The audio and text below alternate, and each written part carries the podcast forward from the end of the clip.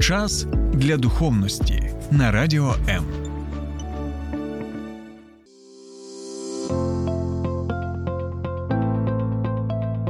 Є погляд об'єктивний, є погляд суб'єктивний, а є біблійний погляд. В ефірі програма «Біблійний погляд» на Радіо М. Друзі, всім привіт! З вами передача «Біблійний погляд». Мене звати Дмитро Остапенко, а поряд зі мною єпископ Микола Савчук. Пане Миколо, вітаю. Доброго вечора. Ми сьогодні поговоримо про покликання, про сенс життя, те, як може людина трошки наблизитися до того, як її бачить Бог, і до тих мрій, тих амбіцій, тих цілей, які, можливо, в серці людини сьогодні народжуються. І, мабуть, перше питання, з якого хотілося б це розпочати, саме от для вас сенс життя і покликання – це те саме? Чи може бути певна відмінність в цьому? Напевне, це гра термінів, тому що кожна людина в певні поняття може вкладати своє значення. Але якщо говорити, як я ці речі бачу, то, напевне, сенс життя полягає в тому, заради чого я живу на цій землі, а покликання у тому, яким саме чином я це реалізовую. Тобто, напевне, сенс життя відповідає на питання «для чого?», «чому?», з якою ціллю, з якою метою, а покликання відповідає на запитання «як?». І якщо ми говоримо про сенс життя, то, звісно, різні люди шукають сенс життя у різних речах. Хтось шукає сенс життя у тому, щоб реалізувати свої дари і таланти. І в таких випадках, коли раптом людина не досягає успіху, виявляється, що життя втрачає сенс. Хтось шукає сенс життя в тому, щоб заробити достатню кількість фінансів. І тоді, якщо у людини немає цього достатку, вона відчуває, що все було даремно. Хтось шукає сенс життя в тому, щоб його любили, визнавали. І якщо це не вдається, і людина не має достатньої слави, успіху або підтримки з боку інших, вона теж опиняється біля розбитого корита. Однак я так вірю, і я часто це повторюю, що Бог створив кожного з нас порожнечею, яка має форму самого Бога. Ця порожнеча знаходиться всередині, її не може заповнити ніхто, окрім того, хто нас створив. Це внутрішній вакуум, він завжди нам нагадує про те, що ми створені не лише матеріальними істотами, ми створені духовними істотами. І зрештою, той, хто нас створив, і має дати відповідь на запитання про сенс нашого існування. І тому, коли людина приходить до Бога як до свого Творця і як до свого батька, усвідомлюючи, що вона на цій землі, тому що сам Бог подарував їй життя, тоді вона може усвідомити, заради чого їй жити. І якщо сказати коротко, то врешті людина розуміє, що її земне існування, воно короткочасне, воно минуче, а потім розпочинається найголовніше. І наше земне життя – це тільки вступ, хтось каже навіть репетиція того, що буде потім у іншому вимірі, у житті вічному. І, напевно, слід сказати, можливо, для тих людей, які будуть дивитися це відео пізніше або в записі, що сьогодні ми записуємо цей, цю програму або ведемо цей ефір у той день, коли серця багатьох людей здригнулися від жахливої трагедії. Сьогодні ми почули звістку про те, що у Броварах на територію дитячого садочку впав гелікоптер. Загинуло керівництво Міністерства внутрішніх справ, загинули цивільні люди, загинули діти. І коли дізнаєшся про такі трагедії, ти усвідомлюєш, наскільки все, що земне, воно крихке, непевне, і наскільки за одну секунду все може змінитися. Наскільки земне життя може обірватися. Ти навіть не можеш усвідомити, коли буде останній удар серця, коли буде останній подих. І на цьому фоні стають, напевно, особливо важливими і актуальними запитання, які пов'язані із сенсом, із майбуттям, і не просто з тим, що прив'язане до проміжку земного існування, а актуальними стають питання, які стосуються вічності нашої душі. Напевно, ці непрості часи, ці болючі переживання, вони кожного з нас понукають підіймати очі до неба і задумуватися і над власним життям, і над сенсом власного існування.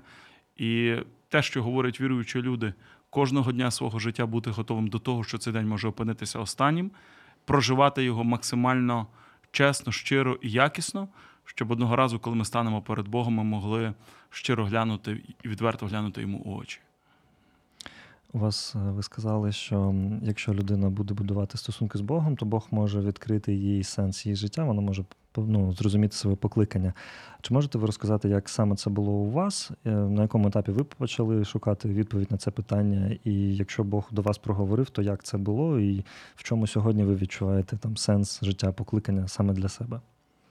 Сенс життя, як я вже зазначив, це питання екзистенційне, це питання, для чого я живу.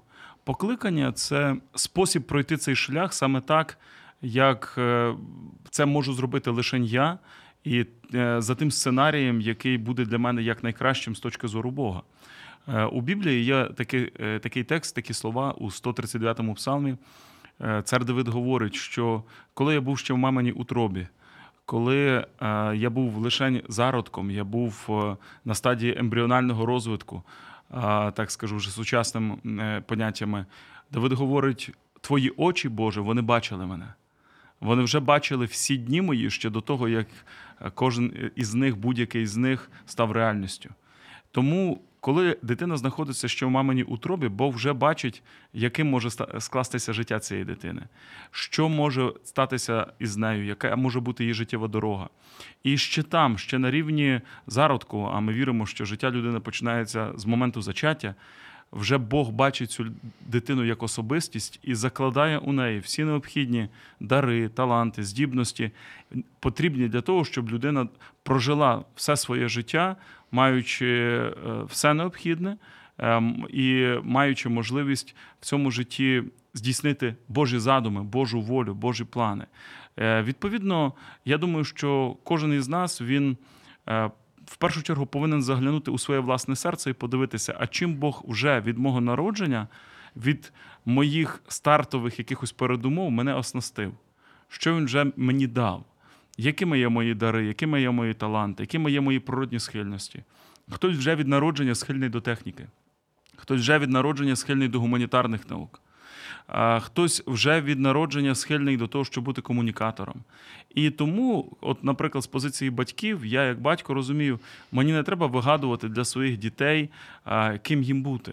Мені не треба нав'язувати їм свою точку зору стосовно їх майбутнього. Все, що мені потрібно, це розпізнати, а що там уже Богом закладено. І допомогти цим закладеним речам, цьому потенціалу максимально розкритися і максимально реалізуватися. Відповідно, так само і стосовно себе.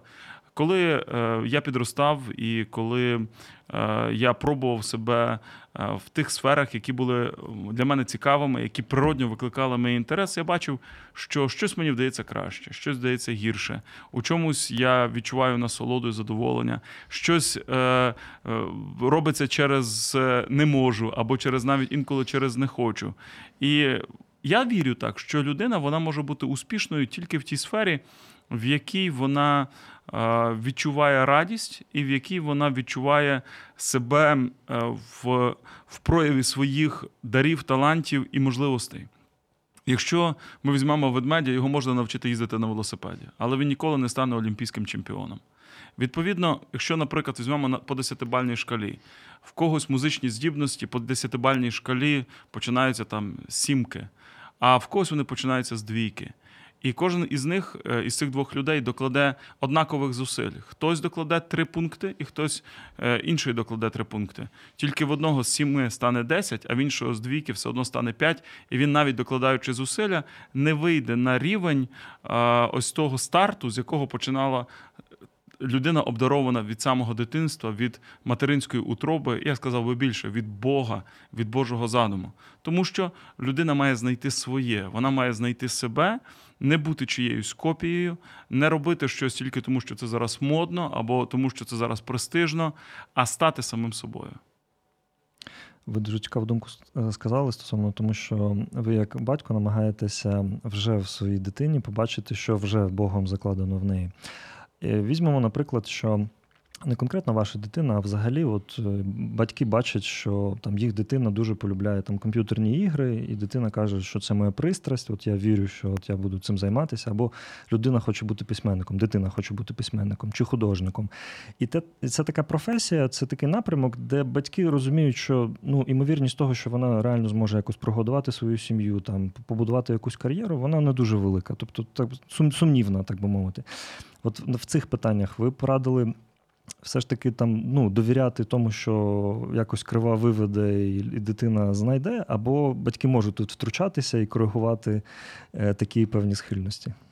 Один мій знайомий сказав так, е, узагальнюючи, звісно. Він каже, чому е, в Німеччині чи в Японії автомобілі одного рівня, одного стилю, одного дизайну, а, наприклад, у деяких інших країнах, не будемо їх перелічувати, автомобілі мають зовсім інший дизайн, який в порівнянні програє і близько не дотягує до тих стандартів, якості, краси, і е, якихось уподобань людей і так далі. А він каже, напевно, тому, що в дитинстві, коли в деяких країнах дітки малюють машинки, то їм батьки приходять і кажуть, о, як ти гарно намалював, продовжуй ще. А в інших б'ють по рукам і кажуть, бери лопату, йди копай города. Тому я не проти того, що потрібно брати лопату і копати города, всьому свій час, очевидно. Але якщо в людини є, в дитини є цей хист, в неї є цей інтерес, потрібно дати цьому інтересу розвиватися. Це, знову ж таки, це може бути не обов'язково щось таке, що одразу, очевидно, буде видаватися прибутковим або тим, що гідно визнання чи, чи пошани і так далі. Але я більш ніж переконаний, що якщо людина розвивається в своєму і вона стане кращим у своєму напрямку, то врешті-решт прийдуть всі подальші речі. Прийдуть і визнання, прийде і підтримка, і прийде, і, і, звісно, фінансова винагорода. Тому що людина буде займатися тим, що дарує їй радість. Ми на роботі проводимо а, кожного дня плюс-мінус вісім годин. Тобто, якщо так подивитися на двадцять чотири години на добу, то це виходить третина життя. Ну не можна третину життя викидати на те, що не дає тобі задоволення, що не дає тобі радості, і де ти просто раб, який відпрацьовує від дзвінка до дзвінка і чекає, коли закінчиться робочий день. Така людина не буде робити роботу якісно, така людина не буде бачити в цьому сенсу, бо вона займається тим, що їй не миле. І, на превеликий жаль, дуже легко побачити, коли будівельник робить те, що йому не подобається. От він не любить цього, цієї роботи. І дуже видно, коли будівельник любить свою роботу. Багато людей займаються, наприклад, оздоблювальними роботами, але є різниця, як покладе плитку той, хто отримує від цього задоволення, і покладе плитку той, хто просто заробляє гроші і спішить покласти, тому що в нього ще там на, на списку декілька об'єктів. Те саме стосується вчителів, те саме стосується лікарів. Кажуть, що є лікарі від Бога, є лікарі ну з Богом, і є лікарі не дай Бог. Так от, коли лікар від Бога, ну це ж відчувається. І в будь-якій професії та ж сама історія. Мені подобаються слова Мартіна Лютера Кінга. Він якось сказав, що навіть якщо ти прибиральник, навіть якщо ти двірник, то підмітай своїм віником вулиці так, як Мікеланджело писав своїм пензликом картини. І тоді весь світ прийде до твоїх дверей і скаже, тут живе найкращий двірник у світі. Через це, що б людина не робила, коли вона робить це якісно, від душі, врешті-решт, говорить Боже Слово, той, хто здібний у своїй справі, в книзі «Притчі Соломона» сказано, той, хто здібний у своїй справі, він рано чи пізно не буде стояти перед людьми простими, а буде стояти перед царями. Він досягне, іншими словами, якогось рівня успіху, визнання і точно, відповідно до Божого Слова і до того, чого Біблія нас навчає, буде мати хліб і до хліба. Людина, яка розвивається в своєму, вона обов'язково чогось досягне. Ну і ще одна ремарка стосовно професій, адже е, сьогодні ми можемо дивитися з однієї позиції, що є, е, скажімо, професією перспективною, а що ні. Але ми живемо в світі, де все дуже швидко змінюється. Наприклад, коли я вступав до вузу, дуже модним було в кінці дев'яностих років, щоб всі вчилися або на юристів, або на економістів. Це просто було таким трендом, такою тенденцією. І в нас, я так жартував, що серед моїх ровесників було половина юристів, половина економістів, а вже хто не відніс себе до жодної половини, той, так би мовити, мав шукати собі реалізації у професіях, які не користувалися таким, таким великим попитом і популярністю. А потім настав час, і, можливо, ви пам'ятаєте ці часи, коли стало зрозуміло, що потрібно, щоб діти знали англійську мову. Потім настав час, коли всі захопилися програмуванням. Однак для того, щоб займатися програмуванням, треба мати певну долю усидчивості, треба мати певну наполегливість, треба мати увагу до деталей. Терпіння. Навіть якщо дитина, вона, скажімо, володіє ну, якимись, якимись із перерахованих мною якостей, але от, от немає у неї там математичного мислення або технічного мислення, ну посадите ви гуманітарія робити програми, і скільки він витримає. Через це не можна нав'язувати, не можна цього робити. Чому? Просто так, тому що це сьогодні популярно, тому що програмісти багато заробляють. І, відповідно, ми не знаємо, яка професія буде популярною далі, що буде в тренді. І навіть, я б сказав, бо це не так важливо. Можливо, сьогодні це те, що видається нам чимось малозначимим, а через два-три роки воно, на нього буде величезний попит. Ну, от, наприклад, моя донька, якій зараз шістнадцять років, от скоро буде, вона з дитинства малювала. Вона з дитинства малювала, і це викликало мій подив, тому що ну, я в дитинстві ходив в художню школу аж два роки і, і залишив цю справу. А моя дружина начебто також хисту до малювання великого не мала. А донька почала малювати, малювати, малювати, і врешті-решт вона вступила до коледжу на навчання на графічного дизайнера, і сьогодні вона займається своєю улюбленою справою. Запитання, якби мене... Там, не знаю, шістнадцять років назад, коли вона тільки народилася, запитали, ким ти хочеш бачити свою доньку, там, чи ким ти міг би бачити свою доньку. Я взагалі б не назвав би такої професії, бо мені здається, що якщо тоді така була професія, то вона не користувалася ніяким попитом, попитом і популярністю. Сьогодні, коли е, половина життя проходить у інтернеті, коли всі ці малюнки, картинки, зображення, графічне оформлення набуло нових е, якихось вершин, відкрилися нові горизонти. Сьогодні це вже професія, яка є потрібною, без якої люди не уявляють. Ну, нам потрібний дизайнер. Завжди, щоб, щоб не відбувалося стосовно, наприклад, того ж самого інтернету, потрібний дизайнер. Е, і... Навіть якби мене запитали, я б не дав би ніякої нормальної, розумної відповіді. А через якийсь час виявилося, що, що моя дитина цей талант має, і вона сама цю професію обрала, і цей напрям для себе обрала. Тому я не знаю, що буде ще через п'ятнадцять-шістнадцять років, або через двадцять років, або через тридцять. Але я переконаний, що для всіх тих майбутніх навіть професій, для наступних поколінь в кожної дитини буде свій дар і талант, в якому вона може бути успішною і себе реалізувати. Друзі, напишіть, будь ласка, в коментарях, чи знайшли ви своє покликання, чи відчуваєте ви те, що чим ви сьогодні займаєтеся, насправді вас надихає. А ми йдемо на коротесеньку паузу і за декілька секунд вже повернемось до студії.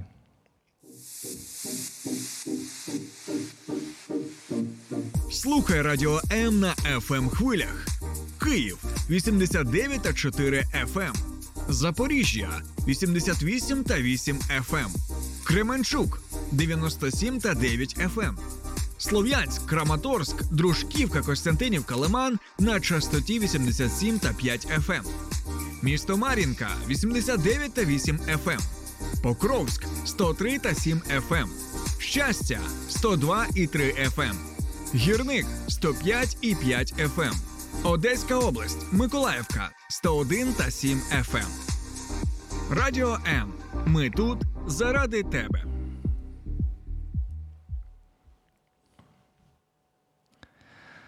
Друзі, це програма «Біблійний погляд», і ми в студії з єпископом церкви Спасіння Миколою Савчуком. Ми продовжуємо нашу бесіду, і наступне питання, яке хотілося б вам задати. Скажіть, будь ласка, от покликання, яке ми шукаємо, воно от завжди має приносити нам задоволення. І от те, що в мене найкраще сьогодні виходить, це з високою ймовірністю це є моє покликання. Тобто може бути ситуація, що людина займається чимось, що в неї дуже класно виходить, але при цьому всьому це не її покликання. Як правило, тут є оця кореляція, є це співпадіння, що людина робить те, до чого має хист, має дар, талант. В результаті вона отримує задоволення. І є якийсь наслідок, є якийсь плід, є якийсь успіх, і їй це вдається. Тому що якщо вона робить і не бачить ніякого результату, немає ніякого позитивного ефекту, то очевидно, що приходить просто розчарування. Тому, як правило, так і буває. Відповідно, людина має пробувати себе. Кажуть люди часто, а як мені знайти якісь свої уподобання чи якісь свої дари, таланти, як мені їх розкрити в собі? Біблія дає дуже просту пораду. В книзі Еклезіаста сказано, що все, що може робити рука твоя, по силам роби. Просто роби, пробуй, експериментуй. Ти ніколи не дізнаєшся, можеш ти співати чи ні, доки ти не спробуєш. Ти ніколи не дізнаєшся, до чого в тебе є хист, доки ти не поцікавишся, ти не пірнеш в якусь сферу, і тоді ти довідаєшся, о, виявляється, це викликає в мене величезний інтерес, і в мене ще й виходить.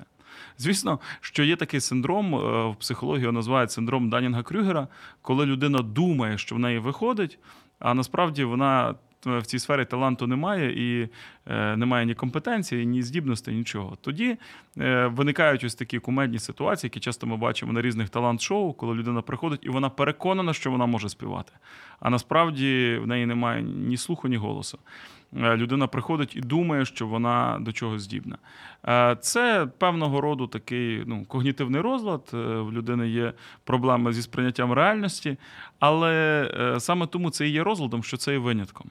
В більшості ситуацій ми бачимо, що в мене це виходить або не виходить. Є люди зі сторони, які можуть нам це підказати.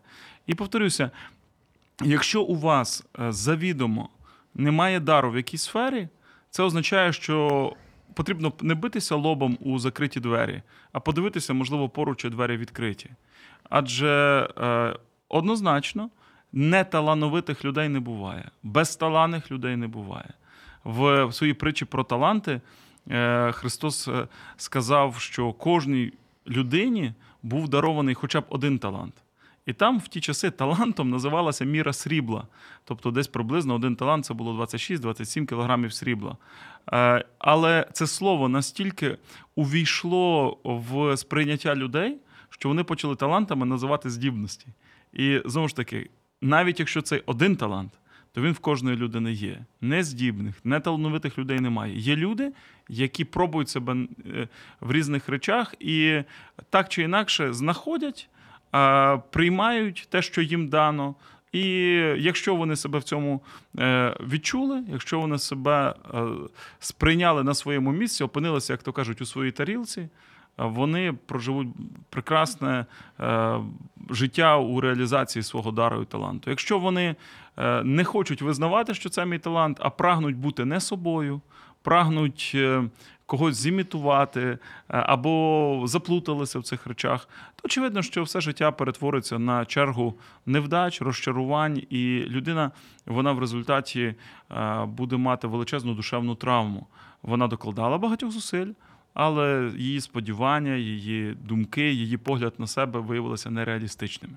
Тому, звісно, пробуймо, експериментуймо, вірмо, що Бог нам вже щось дав. Ми на цій землі не просто так, у нас є Творець, який вже нас оснастив всім необхідним, щоб досягнути саме нашої е, життєвої дороги, е, пройти саме наш шлях, саме нашу долю, і наш Бог обов'язково нас в цьому благословить. Як ви вважаєте, у людини одне життя, тобто одне покликання на все життя, чи в її житті можуть бути різні періоди, різні сезони, коли її покликання може докорінно змінюватись? Звісно, що сезонів ніхто, сезонності життя ніхто не відміняв, і люди можуть займатися різними справами. Знову ж таки, талант може бути один, їх може бути декілька. І в різних, на різних етапах люди можуть а, так чи інакше десь мати різні захоплення, різні інтереси. Тому тут потрібно десь відслідковувати, а що, що, в чому є необхідність зараз, і не боятися, в тому числі, змін, не боятися реакцій на якісь події. Але, знову ж таки, не обставини мають диктувати нам, що нам робити і як нам діяти, а в тому числі наша внутрішня сутність, от то, хто я є всередині, має підказувати нам, як мені реагувати на ці обставини. Тому що, коли я просто підчиняюся тому, що мені диктують обставини, то тут буде, знову ж таки, всі побігли, і я побіг. А якщо я керуюся тим, що я відчуваю всередині, я орієнтуюся не лише на зовнішнє, але в першу чергу на внутрішній світ, то я побачу, що є ситуації, коли всі рухаються в одному напрямку, а мені доведеться робити протилежне. Мені, можливо, доведеться робити те, що з точки зору оточуючих людей видається повним безумством. Але потім ми бачимо, що дуже часто ці речі, такі, такого роду речі і називають геніальними винаходами, називають нестандартними рішеннями, називають якимись проривами в інноваціях, коли людина не дивилася, як роблять всі, а вона прислухалася до того, що вона відчуває всередині, і з глибини свого єства дістала якісь скарби, знову ж таки, заздалегідь закладені туди Богом, і ці скарби потім благословили весь світ. Здається, Стів Джобс сказав, що люди часто не розуміють, чого вони хочуть, доки я їм цього не покажу. Якби я питав людей, який телефон вони хочуть мати, вони б ніколи не сказали, що вони хочуть мати такий телефон. Але коли я їм його показав, вони зрозуміли, що вони хочуть його. Питання, а звідки він дізнався, яким має бути цей телефон? Фантазія, уява, спроби, експерименти. І врешті-решт він запропонував, і людям сподобалося. Але е, піддатися тому, що кажуть всі, тому, що роблять всі, е, тому, що зараз е, е, всі обговорюють, або так, як всі зараз бачать, це означає просто стати в колію і подавити в собі креативність, прислухатися до того, що всередині, а раптом, а раптом там всередині є, є такі задуми, яких ще світ не бачив, mm-hmm. яких ще немає взагалі. І реалізувати це, це вимагає певної сміливості, це вимагає певного, я б сказав би, певної відваги, певного ризику часом, так? Але в результаті народжуються абсолютно нові речі. Дуже цікаво. І от тут хотілося б спитати вас, як знаходити цю, можливо, розумну якусь грань, розумний баланс між тим, що з одного боку, можливо, в людини є якісь там амбіції, їй хочеться там написати книгу, чи зробити якийсь музикальний альбом, там, чи там, я не знаю, побудувати якусь власну справу. І з іншого боку, їй потрібно реалізувати, там вона хоче реалізувати своє покликання, і буває таке, що те, що людина хоче, наприклад, там є амбіції, вони можуть трошки, вона може плутати, не розуміти, а, а де насправді, чи це моє покликання, чи це те, від, що від мене Бог хоче, чи це моє власне бажання. І от чи можете ви дати якісь підказки, де ми можемо розрізнити, коли це Божа воля на моє життя, а коли це, можливо, я собі щось надумав і от почав перти в ту сторону? Насправді тут критерієм істини дуже часто стає практика, тому що дуже важко розрізнити ці речі на рівні мотивів, на рівні якихось внутрішніх інтересів, коли мова заходить про амбіції або про гордість. Тобто, що таке амбіція? Амбіція – це те саме бажання, просто необґрунтоване і нереалістичне. Бажання, яке рухається моєю гордістю або моєю самовпевненістю, і так далі. Але таке ж саме бажання може бути зовсім в іншій ситуації, те ж саме бажання може бути корисним, добрим і, і прекрасним, якщо воно рухається мотивом, наприклад, там, служіння людям, чи тим, щоб зробити цей світ кращим, щоб комусь допомогти. Бажання те ж саме, але мотивація може бути різною. І на рівні мотивації самого себе проконтролювати, самого себе відстежити буває дуже важко. Часто люди кажуть, що у мене мотиви чисті, хороші, прекрасні, а насправді тільки час показує, що там був якийсь червячок такої самозакоханості, гордості і нарцисизму. Критерієм істини є час і практика. З часом стає видно, хто рухався керований добрими мотивами, хто рухався керований виключно бажанням грошей, слави, здобутків і так далі. Як правило, перевірочним таким моментом стоять труднощі, які доводиться долати. Коли це ось ці такі бажання тимчасові або, скажімо так, такі поверхневі, то, зустрівшись у перші рифи труднощів, вони розбиваються. Зіткнувшись із якимись випробуваннями, вони е, починають від, від, від, відпадати. Коли це глибока внутрішня мотивація, керована якимись дійсно Божими речами з глибини нашої душі, тоді, що б не відбувалося, ми тільки ще більше заохочуємося. Так, я зустрів сьогодні труднощі, але вони мене не зупинять, я буду рухатися у цьому далі. Відповідно, я думаю, що якщо прийшло бажання, треба робити. Бо дуже часто люди зупиняються і думають, а, а варто мені пробувати, а не варто, получиться, не получиться. Не получиться, ти будеш знати, що не получиться. Получиться, будеш знати, що в тебе вдалося. Але до тих пір, доки ти не спробуєш, ти ніколи не, не побачиш, так чи не так.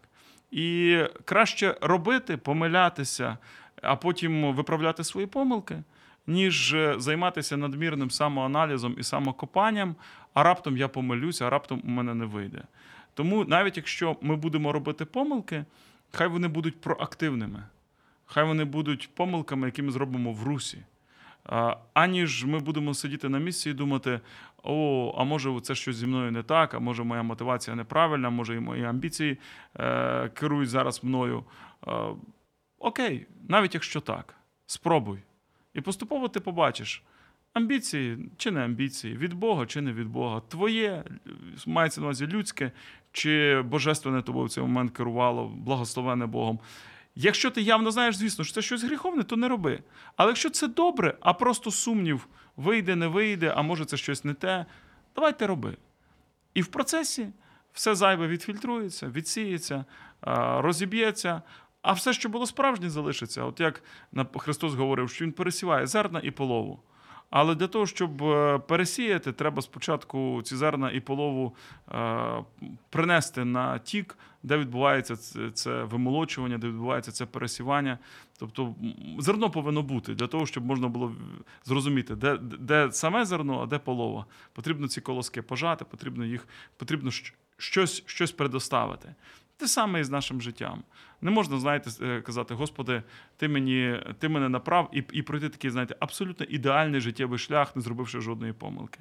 Я навпаки, навіть думаю, що інколи наші помилки, вони спеціально Бог дозволяє нам помилитися, щоб чогось нас навчити. Бо перемоги дарують нам радості, а помилки, які ми проходимо, дарують нам уроки. Ми чогось вчимося. Тому робімо, рухаємося, а Бог в процесі направить. Друзі, напишіть, будь ласка, в коментарях, як саме ви справляєтеся з тими сумнівами, які, можливо, у вас є на шляху до вашого покликання. І ми зараз перервемось на коротесеньку паузу і буквально за хвилинку повернемося до ефіру. Долучайся до Радіо М у соціальних мережах. YouTube канал, Facebook сторінка, TikTok, Радіо М, Telegram, Instagram, Радіо М.ua, а також наш сайт радіо ем крапка ю а. Радіо М. Завжди поруч.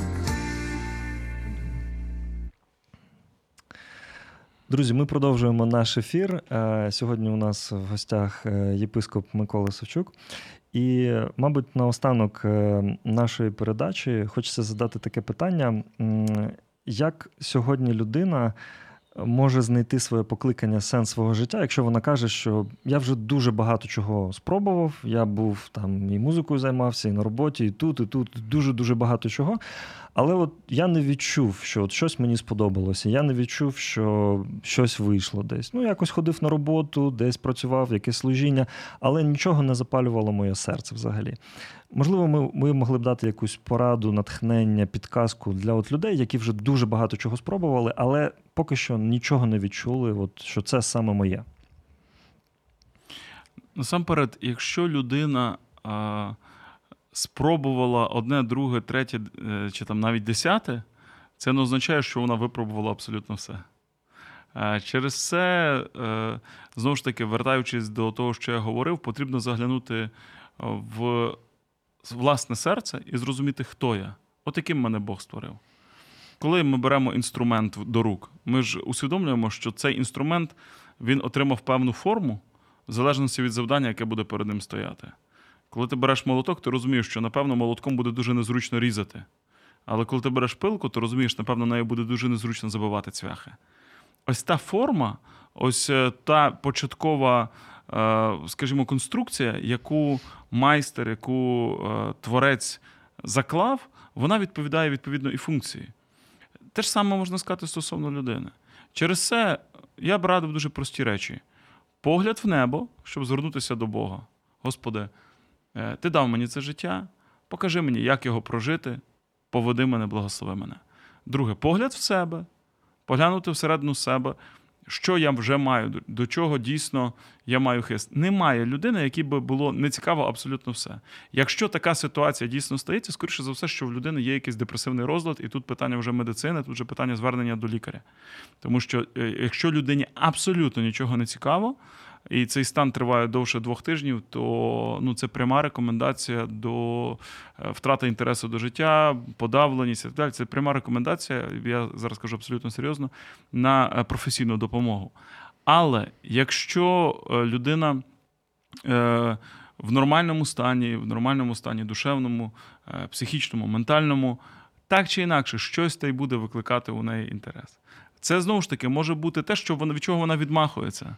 Тому що воно йде всупереч із тим, що нав'язує їй оточення, чи з тим, що вважається зараз модним, популярним, чи таким, що приносить дохід.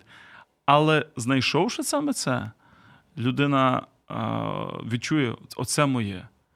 І, і відчувши це, знайшовши це, вона, вона, вона розквітне. Ну, більше, мені здається, проблема навіть не в тому. Більше проблема, мені здається, в тому, як вибрати, якщо в тебе є декілька напрямків, в яких, в яких ти успішний, як зорієнтуватися, який саме твій. Угу. Я так образно скажу, це можна порівняти з мобільним телефоном. А сьогодні мобільні телефони – це мікрокомп'ютери. Це вже не тільки телефон, який може дзвонити, який можна використовувати для комунікації. Це водночас там і диктофон, і калькулятор, і е, там є можливість прослуховувати музику, дивитися відео, робити нотатки, і, і ще маса-маса-маса різних корисних і не завжди корисних речей.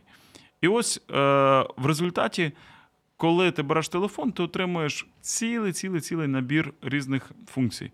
Питання – але яка із них найголовніша? Тому що є спеціалізована техніка, яка, наприклад, телефон фотографує, але є спеціалізовані фотоапарати. А є спеціалізовані е, пристрої для аудіозапису.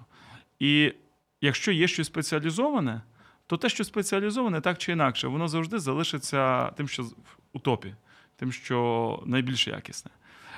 Телефон ж все ж таки головне завдання – дати можливість людям спілкуватися. Тому от важливо розібратися, що в мені, умовно кажучи, як в телефоні, головна функція, а що просто навороти.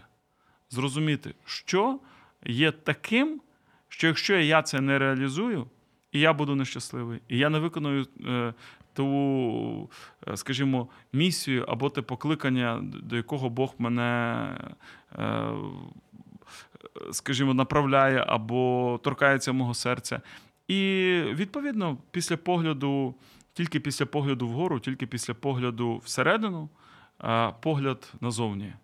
І це вже більше стосується того, щоб дійсно знайти роботу чи знайти бізнес, подивитися, що, що відбувається навколо, де є ніші, які ще не заповнені, і які співпадають з моїм даром і моїм талантом. Де є потреби, на які я можу дати відповідь. Тому що будь-який бізнес – це, в першу чергу, відповідь на запит, відповідь на потребу. Попит породжує пропозицію. Якщо не буде попиту, сенсу далі немає. Тоді, відповідно, де ось це законектиться і відбувається те, що ми називаємо словом «успіх». Але порядок такий – вгору, всередину, тільки потім назовні. Супер. Друзі, сподіваюся, ця передача була дуже корисною для вас, і ви змогли побачити для себе певні підказки, інструменти, як можна сьогодні шукати своє покликання. Це передача «Біблійний погляд», і у нас сьогодні в гостях був єпископ Микола Савчук, і ми з вами прощаємося, але скоро дуже побачимось в наступних передачах. На все добре.